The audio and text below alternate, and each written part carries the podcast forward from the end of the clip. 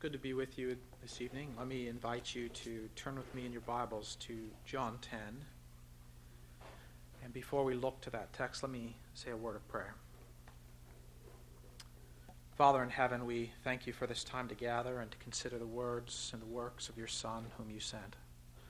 Father, we pray that as we look to John chapter 10, that you would that you would give us wisdom to hear and receive the words of Christ like sheep, uh, hearing our good shepherd's voice. May we follow him. Uh, may we honor him. May we believe in him uh, even more firmly and more fully as we receive these words. Father, we pray that you would help us to understand the height and depth and breadth of your love for us, that you would um, help us also to become more faithful communicators of these things to the world. We pray these things in Jesus' name. Amen. Well, let, let me uh, begin by saying a few uh, introductory words. I, um, as we often do in this study, I want to remind you of what we're looking at broadly speaking, and we're talking about this, this subject of Christology, the person and work of Christ. And we borrow that phrase, uh, the title of um, Steve Wellum's book, God the Son Incarnate, and we have really three ideas there that help us to structure our thoughts about what we're saying when we speak about the person of Christ. He's God, He's fully God, He shares in the one undivided being of God. Here we use uh, words like being, essence, nature uh, as virtual synonyms, that He is uh, by nature fully God. Yet He is God the Son and here we recognize that uh, though he is one uh, with the Father and with the Spirit, he is distinct from the Father and the Holy Spirit. That he is the Son because he is from the Father, the one who is begotten not in time but eternally begotten. And he works in a manner that is fully consistent with his personhood as the Son. That is, as the Son, he does things that are uh, proper to the Son. And so, for instance, we see examples of this in Scripture when we see that He is the one who is sent, and the Father is the one who sends. He is the one who becomes incarnate, not the Father uh, nor the Spirit.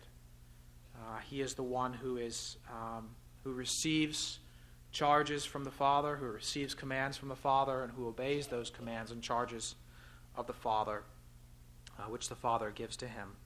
None of this uh, suggests uh, an inequality. None of this suggests that he is uh, less than the Father in terms of his essential being, in terms of his um, deity. He is fully God and he is equal with the Father, and yet there is that relationship uh, to the Father as Son, um, that he is the eternally begotten Son who is from the Father. And this is what distinguishes, this relationship is what distinguishes the Father from the Son, the Son from the Father, and uh, the Father from the Spirit, and, and, and, the Son from the Spirit as well. So we have that those first two statements. He is God. He is God the Son. He is God the Son incarnate. That is to say that he became in the fullness of time, using that language from Galatians 4. In the fullness of time, he became a man. In eternity past, he was not a man. He became a man in the fullness of time, not by putting aside the divine nature but by taking to himself a human nature, so that in his one person, in the one person of the Son of God, he unites two natures a divine nature and a human nature. The natures are not divided, but the natures are not confused. We understand this to be uh, the biblical teaching that has been held by Christians for uh, throughout all the centuries concerning the person of Christ, which was uh, very clearly articulated uh, by the um, third century uh, with great clarity in the creeds, but was not established then. And we, what we're trying to do as we continue with this study is to see that this properly does flow out of the testimony of Scripture, particularly the testimony from uh, of John's Gospel, as we consider the person of Christ. We're also considering the work of Christ, and, and um, we don't want to separate these two ideas. We want to see that these two ideas are necessarily go together, even though uh, in order to clearly define things, we must separate them. Um, we see that the work of Christ, and we'll see it especially in this ch- chapter in John 10, um, testifies to his person. And uh, uh, uh, um, looking at it from the other uh, side, it is because he is God the Son incarnate that he can carry out the work that he was given. Here we put the focus on him giving his life for us as an atoning sacrifice. But we can speak of many other things that the Son did for our sake, uh, uh, even as we put that, that focus on his death and his resurrection and the atonement that he made for our sake. In this, we see uh, some paradoxes that reflect what we've said about his person that he works by his own authority, and yet, at the same time, in accordance with the charge he has received from the Father.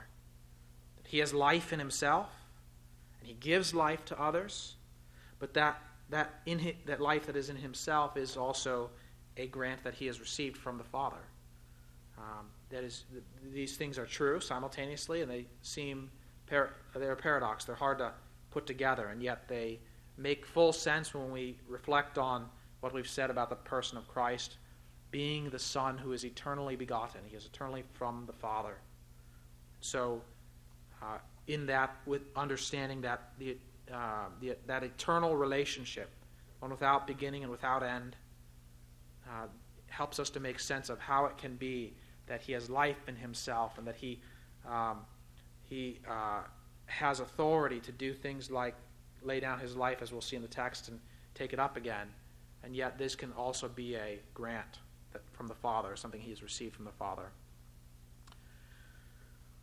Well, in any case, as we think about this, our unifying theme in this study, what helps us to, um, to bring together a number of texts from John's Gospel, is the theme of testimony.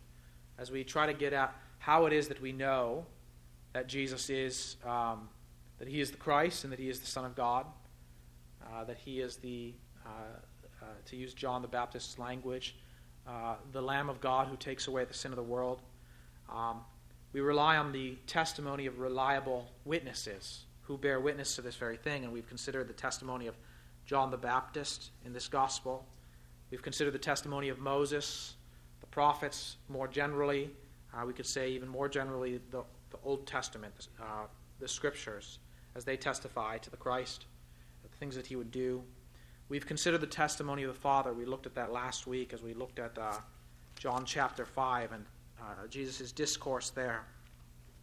And today, what I want to consider, uh, maybe we'll complete this today, or if not, we'll complete it next week and bring a completion to this study, are the, uh, the works of Christ and the words of Christ. That is, Jesus' own testimony to himself and the works that he was given and how they also bear witness to him. So we're considering the testimony of Christ himself in his words and his works.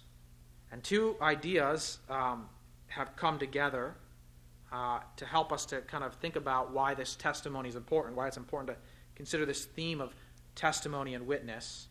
The first is that we trust multiple trustworthy witnesses when their testimony corroborates the test the, the one another. When, when, when, all of their testimony is um, uh, verified by that corroborating witness, corroborating testimony, we are disposed to trust them.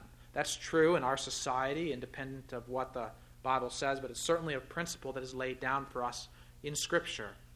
Um, that you have, where you have two or three uh, witnesses who can reliably testi- testify to something independently of one another, and their testimony agrees, we ought to um, trust that testimony. And here we don't have just two or three, we have a great multitude of eyewitnesses. We also have uh, those who uh, testified in the past, like Moses, who we are disposed to trust because he is a me- you know, very clearly a messenger sent by God. We think of John the Baptist in the same light. And uh, above all, we think of the testimony of God the Father himself. Um, and so we've got we, we, we're looking at all of these multiple witnesses. And we've seen how in John's gospel, Jesus in his argumentation, John in his argumentation, has relied upon this principle. We also have that idea of prophetic testimony, um, which is not so easy to corroborate independently by multiple prophets or by, by multiple individuals. Uh, that is corroborated by means of predictions that then come to pass. And that's a principle that Moses laid down in Deuteronomy 18, which is a very important one that when a prophet makes a prediction and indeed it comes to pass, then you know that this is a prophet sent by God. We saw how that, that even was applied in, in the course of John's gospel to uh, John the Baptist's testimony as well. How the people recognized uh, as the gospel unfolded that um, John did no sign, but everything he said about this, um, about, about Christ, has proven true, as he made predictions concerning the one who comes after me. So those are two important ideas, part, part of why it's so important to reflect on the testimonies that John is, uh, that John the Apostle is setting forward for us in this gospel. Now, today I want to uh, I want to press a little further then, uh, as we think about the testimony of Christ Himself. Um, that we are encouraged to trust His testimony for uh, a, a, couple of other, uh, further reasons. Um, as He, if we could imagine it like He's stepping to the witness stand, as a uh, uh, to you know normally in our court system, um, someone who is uh, goes into court does not have to take the stand, but here Jesus, in a sense, takes the stand and, um, and he bears witness concerning what he's come to do. Now, there's two, uh, two things I want to consider as we look at this text in John 10. Is one is we are his sheep if we are, if we are in Christ or believers in Christ. And so his testimony is particularly credible to us. If we are his sheep, as we hear the voice of the good shepherd, we recognize the voice, right? Just like a child hears the voice of her mother uh, and says, I know my mom's voice. I know that's my mother. And we recognize the voice of the Good Shepherd, or even as I, uh, not so long ago, went to Constantine's and he called for his sheep, and they started coming, and then they saw me and they ran away. Um, but, uh, you know, the sheep hear the voice of the one who is their shepherd, the one who owns uh, the sheep. And so we hear the voice of the Good Shepherd, and we recognize the voice of the one who loves us, the one who would lay down his life for us we recognize him in distinction from the hired hand, for example. And when we consider the work of Christ, we see that his work, the nature of his work in laying down his life for us, commends his testimony to us. As we've come to understand what he did in going to the cross for us, we are disposed to trust him, what he said concerning himself. Uh, as, as people who are believers, and we seek to understand what, what ought we to say about him? Well, we trust His word, we take His word for it because we know His love for us, which He demonstrated for us in His work of going to the cross. Second, if He's the Son of God and the Christ, as we'll see in this text, then we expect Him to act in a manner which is consistent with His relationship to the Father as Son, and in a way that is consistent with His title as Christ. What I'm, this is a bit more of an objective, right? That, that objective uh, evaluation of the, of the testimony, right? The first one is somewhat subjective in the sense that we hear his voice as his sheep, we know his voice, and we recognize him. But the objective evaluation is there for us too, and here we, Jesus is going to put forward this argument. If he's the Son of God, then his works should demonstrate that. And we're going to see the argument being made that because he does the works that are the Father's works, that He and the Father do the same thing. Right? Just like uh, you, you, think of Him in His earthly life, He's the carpenter's son, and so He works prior to entering into ministry as a carpenter. And you say, oh, yeah, He is the carpenter's son. He does carpentry. That makes sense. Okay, well, He is the Son of God, the Son of the Father, and so He does the works that are given to Him, but that are, are the Father's works. We saw that idea last week.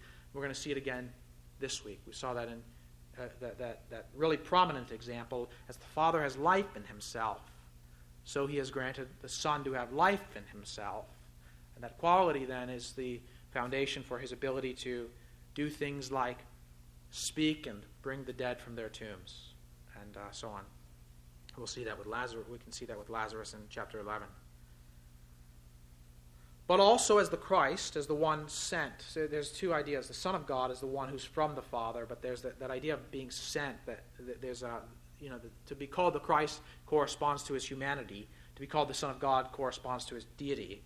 So as the Christ, the one who is sent by the Father, he keeps the charge he has received from the Father. And here's the idea of uh, being given a job to do and doing it faithfully, right?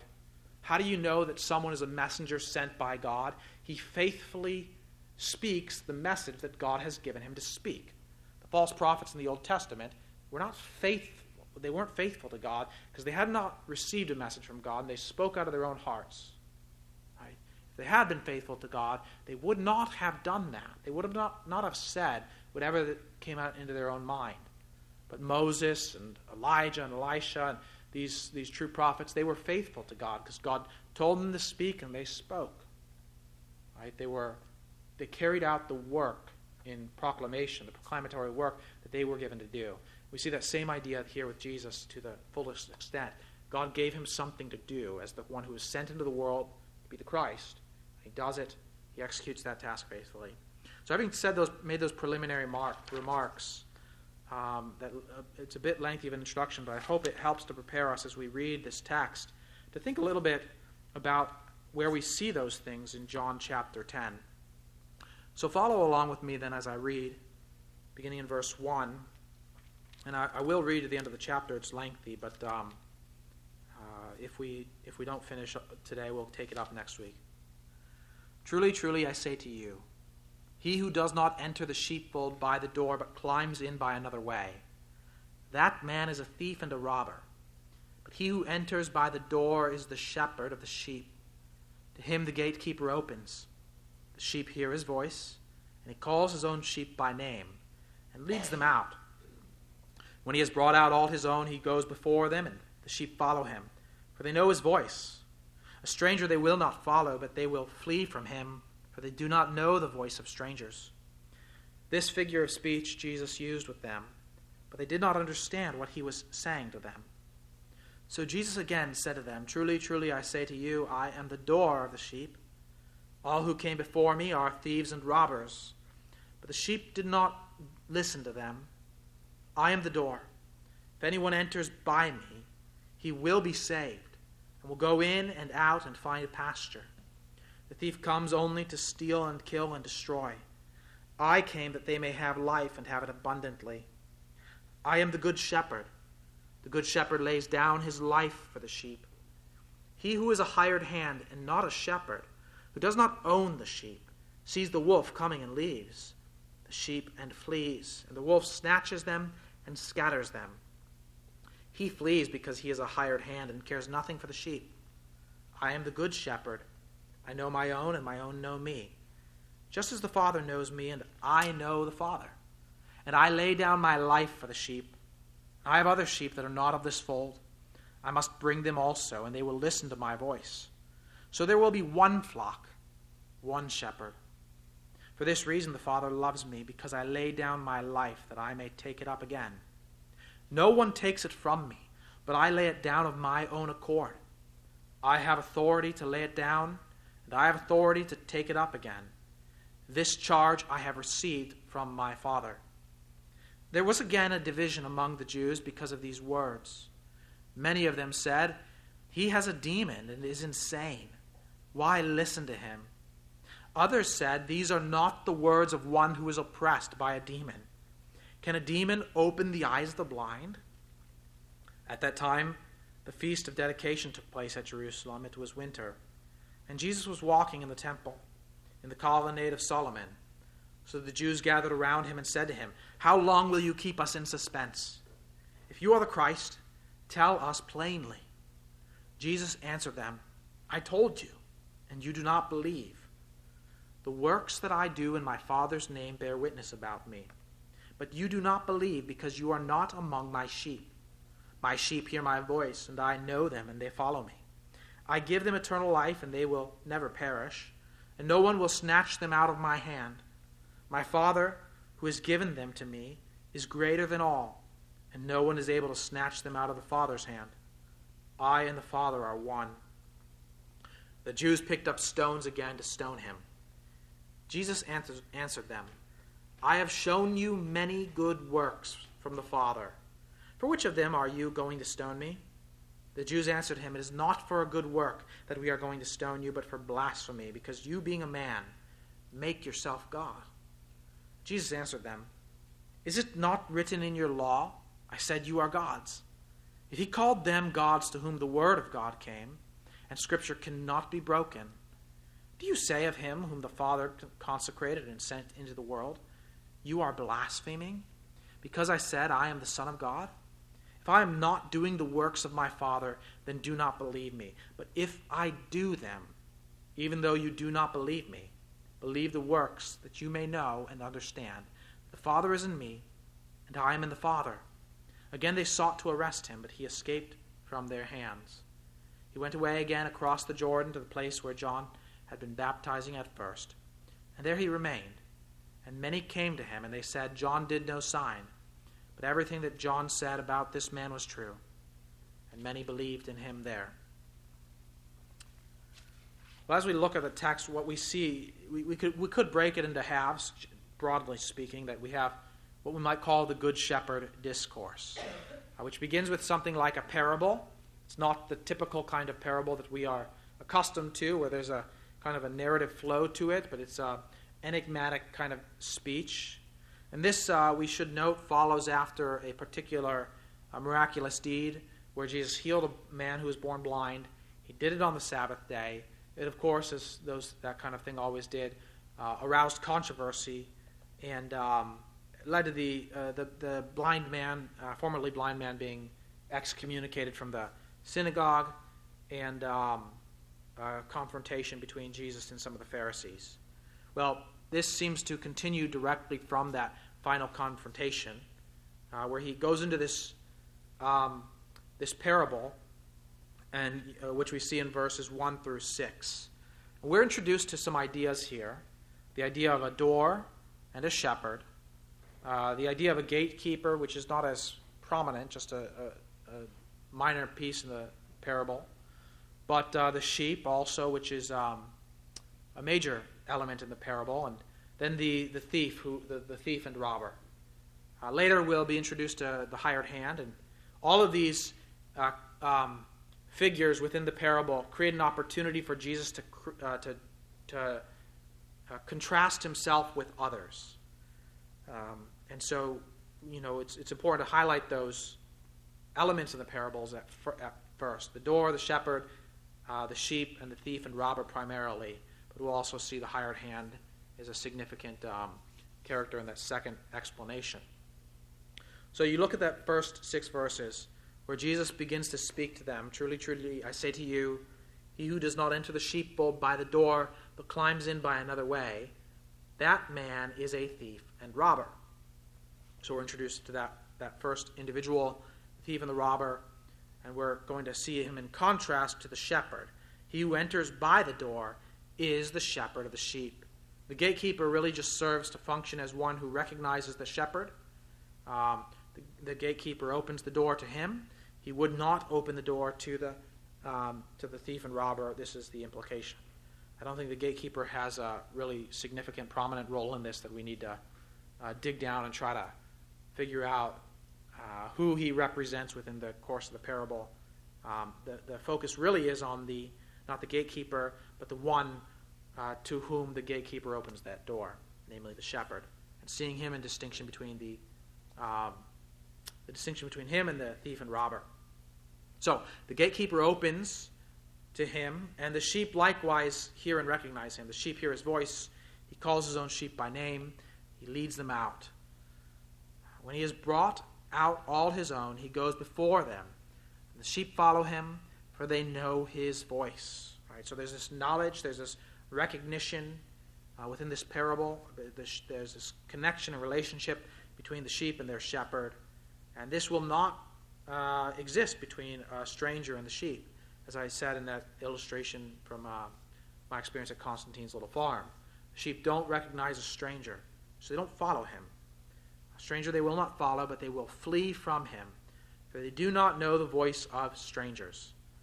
All right, so all that's pretty interesting, right? If you're there in that original context, you hear that. And, you know, uh, if, if it were me, I'm sure I would be among those who had no idea what he's talking about. Sort of like, you know, if you think about the parable of the sower. You stand there and Jesus tells this parable about the sower, but without any prior context and without having read the interpretation and knowing it, you scratch your head and you just sort of think, what on earth is he talking about? I mean, it's very plain he's talking about a sower in that context, and here it's very plain. He's talking about a shepherd and sheep and, and comparing it with robbers, but you just kind of scratch your head and say, What's the point, really? Why are you telling me about this? Um, and so that's what we see in the narrative is in verse 6 this figure of speech Jesus used with them, but they did not understand what he was saying to them. So Jesus is going to uh, expand upon this picture to help them connect the dots and understand what it is that he's saying. So, verse 7 through 18 then is the expansion where he's going to clearly uh, identify who is represented within this parable, right? So, look at verse 7. Jesus said again to them, Truly, truly, I say to you, I am the door of the sheep. And that's a really striking, it's really shocking because we're, we're not yet thinking about the door as being significant in the parable. We think of the shepherd, but initially he introduces himself as the door. He is the door, and he's going to say it twice. You can see that in verse 7 and verse 9. He really emphasizes this at first I am the door of the sheep. Now, verse 8, all who came, we're going to have the contrast um, developed between him and the thieves and robbers. All who came before me are thieves and robbers, but the sheep did not listen to them. Right. So, he's not saying, for example, Moses came before him and he's a thief and robber.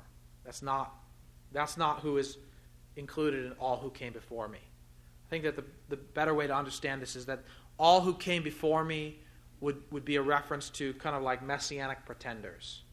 Um, you know, you might think of uh, the, the Maccabean revolt around the year 164 BC.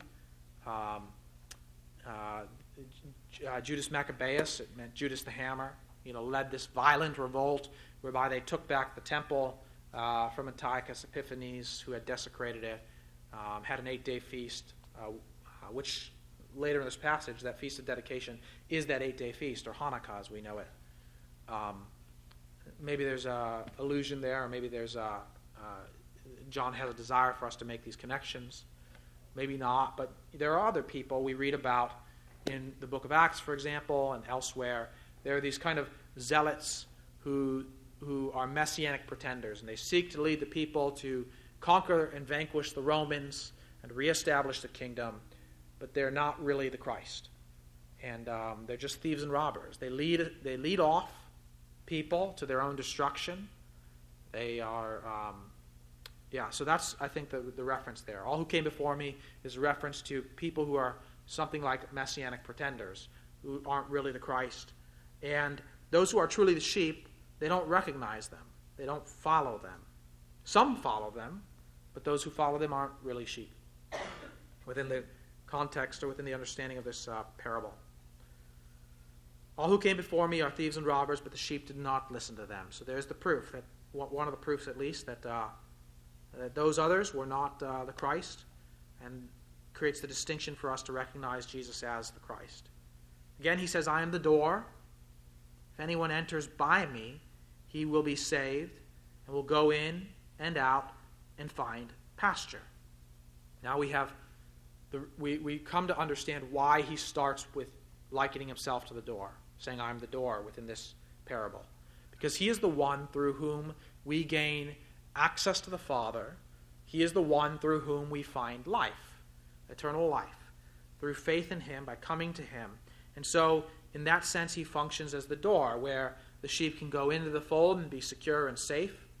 Contrast that with the thief and robber who um, uh, who does not, uh, who, who will see only comes to steal and kill in verse 10. The thief comes only to steal and kill and destroy. But here, uh, Jesus is the one, you go through him to the safety and security of the, fold, the sheepfold. You go out to the uh, abundance, life giving abundance of green pasture. Right?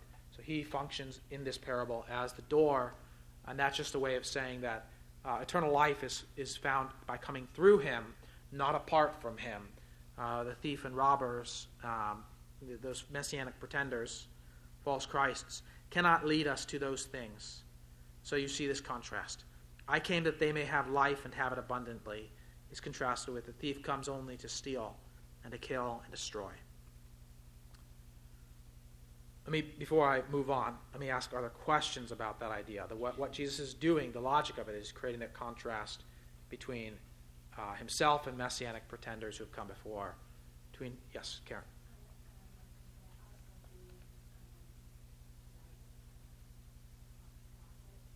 Yeah, I think a false prophet would be an example of a messianic pretender. Yeah, so like if you think in terms of uh, later language that John might will will use when he speaks about an antichrist, think of an antichrist as someone who puts himself in the place of Christ. Well, what does John say in his first epistle? Um, you have heard that antichrist is coming. I tell you now, many antichrists have come. And who, in their context, are the antichrists? They're the false prophets who come proclaiming a false gospel whereby they deny the things that we're saying that here are so important that Jesus is the Christ, the Son of God, who came in the flesh. Those are the kind of the three cardinal doctrines that John puts forward in his first letter. What's that? A false Messiah, a false prophet would be a kind of a false Messiah.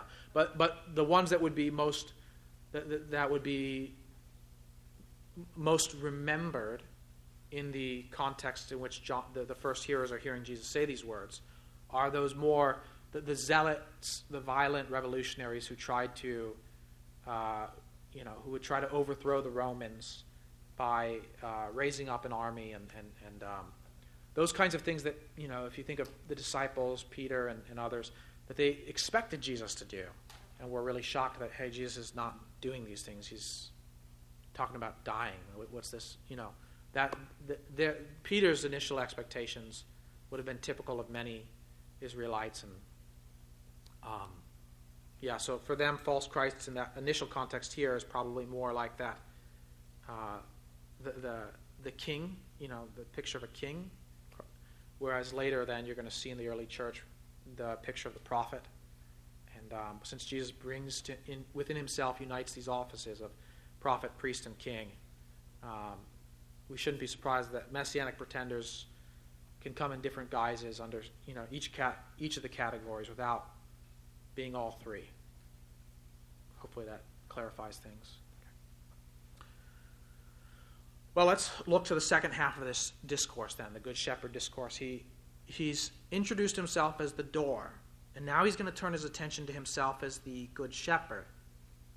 Um, I haven't put any stress on this idea of the, the, the I am, the uh, ego eimi in Greek is the, the, the I am statements. There are many of these I am statements in John's gospel, uh, some, uh, in a couple cases at least, where he uh, just says very emphatically, ego eimi, I am, with no I am anything, just I am. Kind of a, uh, seeming, seems to be a very clear allusion to Exodus 3 in the burning bush and, G- and God introducing himself to Moses as I am. But then there are all these other statements. I am the, I am the door. I am the good shepherd. I am the bread of life. You know, I'm the, uh, the, the, the, living water, and so on and so forth. And we have then four of those here in this chapter. But here we have the I am the door, and now I am the good shepherd. Um, I am the good shepherd. The good shepherd lays down his life for the sheep. He who is a hired hand and not a shepherd, who does not own the sheep, sees the wolf coming and leaves the sheep and flees. And the wolf snatches them and scatters them. So, just like we had the contrast between Jesus as the door versus the robbers, now we have the contrast between Jesus as the good shepherd and the hired hand. He introduces a, a new picture that wasn't in the initial telling of the parable. And the hired hand is someone who is just a, a, a worker, just a wage worker, who is hired to care for the sheep, but the sheep aren't his, and you know he'll do the the easy stuff, right? Get the sheep out to pasture, bring them back in. But if the wolf comes, this guy's not gonna he's not gonna stay and put down his lay down his life. He's not gonna be like David and grab the lion by the beard and kill him. You know, um, he's gonna he's gonna you know give up that day's wages and get out of town. This is the hired hand, and, and um, Jesus wants to paint this second contrast that shows us that he's the good shepherd, that helps us to see why it is that he is um, properly presented as uh, the Christ, and or why it is you know the sheep hear his voice and recognize him. Uh, so we take this out of the out of the parabolic context, and put it in our own context. You know, when you hear verses like John 3:16, "For God so loved the world that he gave, sent his only son, whosoever believes in him shall not perish but have eternal life." I think as believers, your heart, you know, to use that language from Luke 24, burns within you. When you hear language like 1 John, you find in 1 John chapter 3 and chapter 4 concerning the love of God demonstrated for us in the sending of the Son again, or concerning, uh, and this is love, not that we loved him, but that he loved us and gave his life for us. Your heart burns within you. It's, it's like hearing the voice of the Good Shepherd and recognizing his love and his affection for you. And that speaks to your heart and commends him to you as one to be trusted and one to be believed. This is, this is the idea, is that he speaks of his love for the sheep, his care for the sheep, his commitment to the sheep, to the point of even laying down his life for the sheep. This distinguishes him from the one who is the hired hand, commends him to us as one who is to be trusted. He who is a hired hand doesn't do these things. He flees, and the wolf is then able to come and snatch and scatter the sheep. And that word snatching is going to be important later on as Jesus speaks about his own ability to, um, to hold fast to his sheep. Uh, verse 13, he flees, talking about the hired hand, because he is a hired hand and cares nothing for the sheep. They're not his own sheep. He doesn't care for the sheep. He cares for the wages he's going to get, right? And his, he, he counts his own life worth more than the sheep. The Good Shepherd's not like that. The Good shepherd cares for the sheep. They are his sheep. He gives up his life even for the sheep. So his love is evident in that. Now, here Jesus, of course, is looking forward to what he's going to accomplish for his own. He's speaking about the work that he's going to accomplish. And this is an important testimony to us when we think about the work of Christ. We're talking a lot about the person of Christ, but we need to think about the work of Christ as well. We talk about how you know, when we talk about the work of Christ, we, you know, we, we put a special focus on the fact that Jesus died for us and rose from the dead. And we can also then uh, expand our focus and think about his mediatorial work, that he mediates for us before the Father. He intercedes on our behalf at the right hand of the Father. He reigns. All of these things that we speak about. But we put that a special focus on the atoning work of Christ, what he accomplished for us at the cross. And what we see here is that John gives some greater clarity as he cites Jesus' words to the nature of that work. One of the great debates that, um, that Christians have had throughout the centuries concerns the nature of the atonement. What did Jesus do for us when he died upon the cross? Did, who, for whom did he die, is the question that we ask. Did he die for the world? Did he die for only the elect? And the answer to both questions is yes, but not in quite the same way. This is where the debate arises. As we look at John 3.16, we see, For God so loved the world that he sent his only Son. And some then look at that and say, oh, see, he, he, he died for the world. But we have to read that in a broader context. He sent his only Son that whoever believes in him, there's a limit, there's a, something limited then after that. He sent his Son, there's the action by which God demonstrated his love for the world. But that doesn't mean that there's an atoning work accomplished for every person in the world. Because there needs to be that belief. So whoever believes in him then finds eternal life. But here we see there's a special focus on those for whom Jesus died in that substitutionary way. He died for his sheep, he died for his own. He died for those who, he, he, he gives his life for those who hear his voice. And the language reflects uh, sacrificial, substitutionary language. Certainly, that, that uh, understanding does not uh, rest only and solely on this passage, as enigmatic as it is, but it is certainly supported by this passage, as Jesus himself testifies to the nature of what he will accomplish for us on the cross. He dies for us in our place.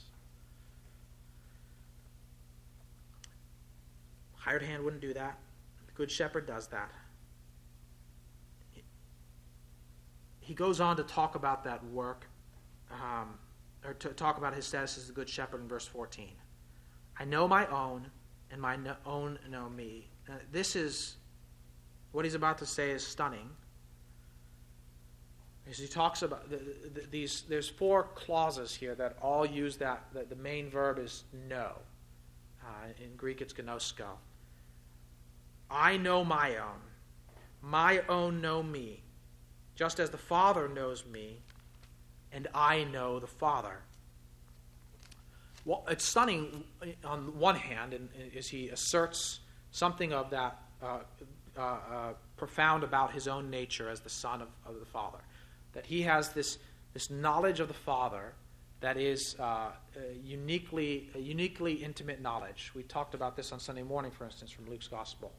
The way in which the Son knows the Father, the way in which the Father knows the Son, is unique and exclusive. This exclusive knowledge uh, of knowing one another. And yet, that's also the, um, uh, our knowledge of the Good Shepherd as his sheep, and his knowledge of us is mirrored off of that uh, knowledge between the Father and the Son. It's just, uh, it's stunning to think about it that way. I know my own, and my sheep know me. This kind of um, uh, you know, how, you know, if you uh, to use that child with her mother kind of uh, illustration again, if you take a child and, and the child is lost, and you say, uh, you take that child and, and you know, you you find the mother, and well, how do how, is this your mother? Yes, that's my mom. We need to verify this, right? We need to we need to prove that this person is your mother. No, no, no. The child knows who her mother is, right? There's that intimate knowledge that just you, you don't really need a proof for. You know. And the mother knows who her child is. Likewise, there's this kind of the father son, the intimacy of that relationship. Essentially, what Jesus is saying is, is, is assuring to us when we think about, well, you know, there's, we're, we're, how can we prove these things to the outside world?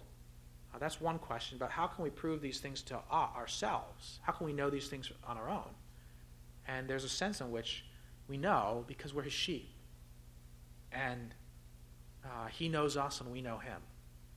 And um, it, it, it, does point to that, that supernatural work, that regenerating work of the Holy Spirit produce such knowledge within us. Um, I know that's not going to be a very persuasive argument for the outside world, but it's not meant to be. It is meant to be an encouraging statement from our Lord to us. So if we are his sheep, at the end of the day, how do we know that we can trust what he's saying? Because we're his sheep. We know his voice and we recognize him. I know my own, and my own know me, just as the um, um, just as the Father knows me, and I know the Father. And then he comes back to that work. I lay down, and I lay down my life for the sheep.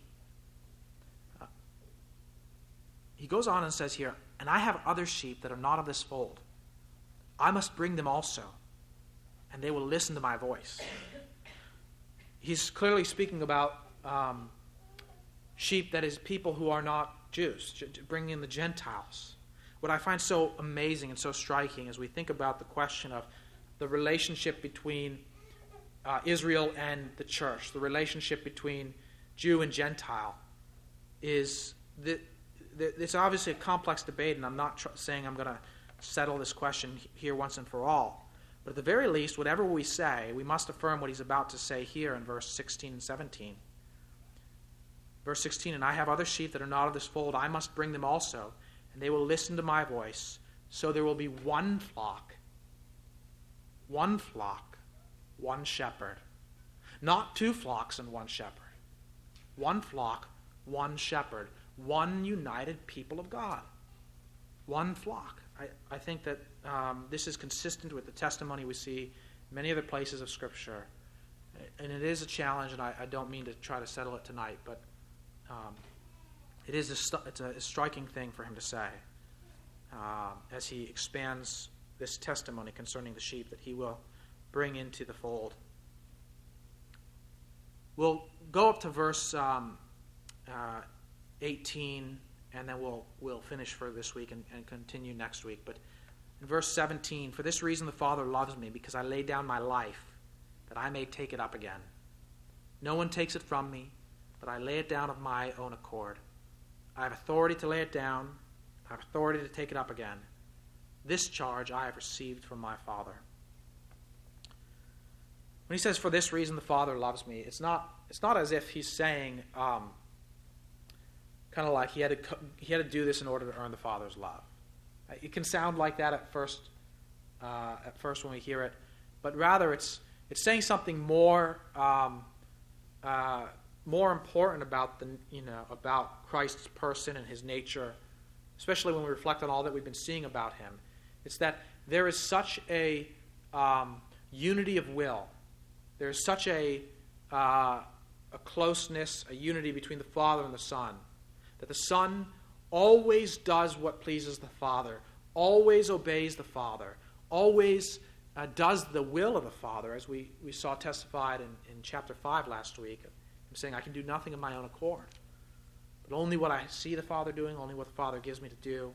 There's that, that's the nature of the relationship. There's never any situation where the Son decides, I'm going to I'm going to be rebellious. I'm going to do my own thing, or I'm going to I'm going to go off on my own. That there's this consistent, perfectly consistent obedience to the Father's will. Um, and he says, you know, for this reason the Father loves me. That that goes even to the point of him giving his life, dying on a cross. That he my life, that I may take it up again. That even the cross was not too much for him to do that which is the Father's will, for him to share the self same will. So, this is why the, this is the reason that he gives, why the Father loves him. Not as a uh, he began to love him because he agreed to do this and he got to that point, but that eternal love that has always existed uh, and always will exist between the Father and the Son. Son loves the Father there's a, there's a symmetry and an asymmetry to this, I think, that we need to observe. The Father's love for the Son is, um, it, you know, the reason that, that Jesus gives for the Father's love for the Son is that he does precisely that which the Father gives him to do. From the Son's standpoint, in a, elsewhere he'll say, um, I obey the Father that they may know that I, that I love the Father, right? I'm paraphrasing a little bit, but uh, he demonstrates his love for the Father by doing what the Father gives him to do. And so you start to see how, even though they, the Father loves the Son and the Son loves the Father, it is expressed in ways that are consistent with their distinctness as the Father and the Son. Right? Still, it's, it's within that framework of the Father is the one who gives uh, charges to the Son, and it's the Son who is the one who receives the charge from the Father and does what the Father gives him to do all of that, you know, the, the, the trajectory, if you will, is consistent with that, um, that eternal relationship between Father and Son. But in that paradox of it all in verse 18, uh, though he receives this from the Father, this charge to lay down his life and to take it up again, he does it of his own accord and of his own authority. And yet it's a, a, a it's a authority that is, is given to him, is received. I mentioned that paradox early on. It only makes sense that it can be that both that can be true. That it is a received authority and yet an authority that is in himself, authority that he has to do it, that he can do it of his own will and of his own accord, and yet it be fully in, in, in line with the will of the Father. If there is that eternal relationship, that oneness that we see testified in this uh, too throughout John and in this text uh, that eternal relationship between Father and Son. Just as we saw last week. Just as the Father has life in himself, so he has granted the Son to have not just life, but life in himself. It only makes sense within that eternal relationship. Um,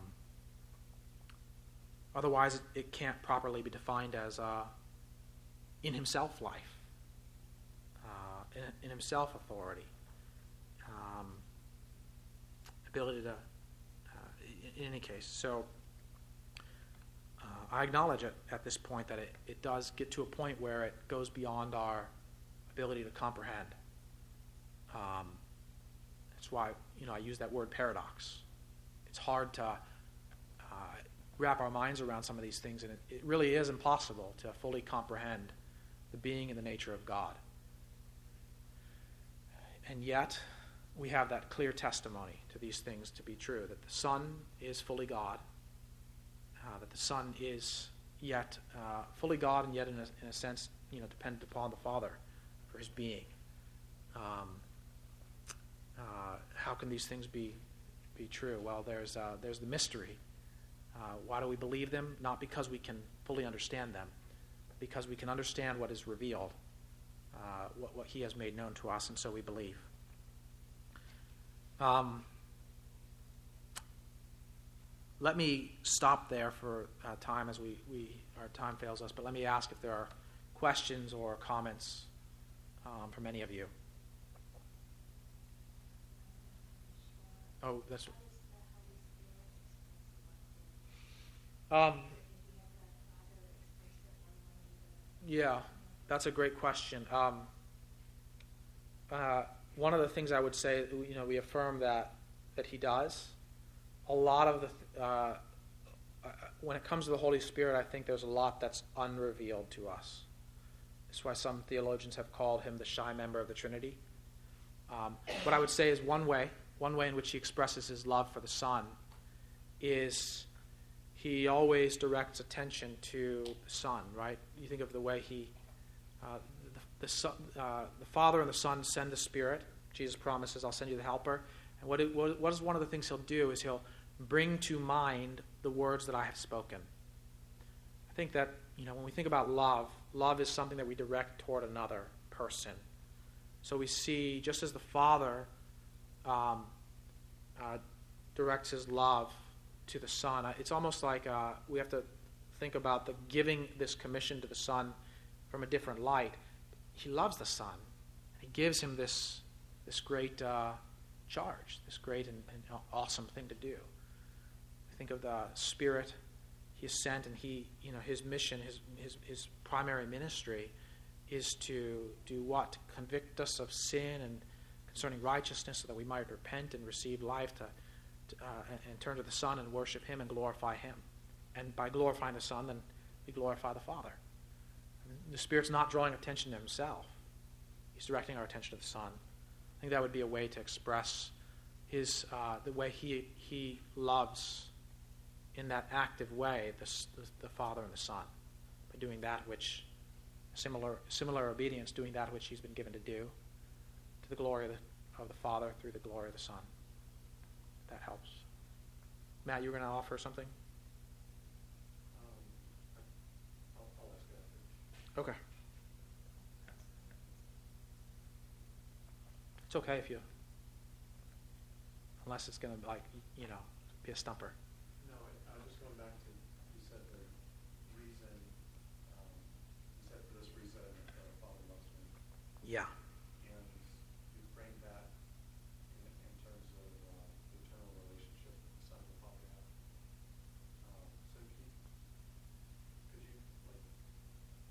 Expand upon that? Yeah, so for this reason the Father loves me, because I lay down my life that I may take it up again. Uh, the, the, main thing I want to um, I want to guard against is is this idea that somehow the the Father's love is conditioned upon, um, you know, is conditional in a sense where Jesus has to go and earn that love. It's not. It's not a. It's not a given. I don't think that's, I mean, I'm sure he's not saying that. But rather, what there is, you know, that the Father eternally loves the Son and the Son eternally loves the Father. But the, the Son is, is uh, he re, re, um, relates to the Father in such a way where he always does the Father's will. There's not a hint whatsoever of, um, of, uh, of you know, any sense of rebellion, or, it's impossible to, to even imagine that he could just do his what's of his own accord. And so this is it's rather than saying, you know, as if like he goes and he, he, he does something that will then make the father love him. Um, you know, like Hercules and Zeus, for instance, in the, you know, the mythology, the way, like he has to earn that favor. It's rather this shows the extent to wit of his obedience, that he is obedient even to the point of death on a cross the extent of his, his, uh, his willingness to do the Father's will, even to the point of giving his life so that he might take it up again. Um, and for this reason, the Father loves me, he says, because that's his, nature is such that he always does the Father's will. Um, and so I think it just puts it in a different light.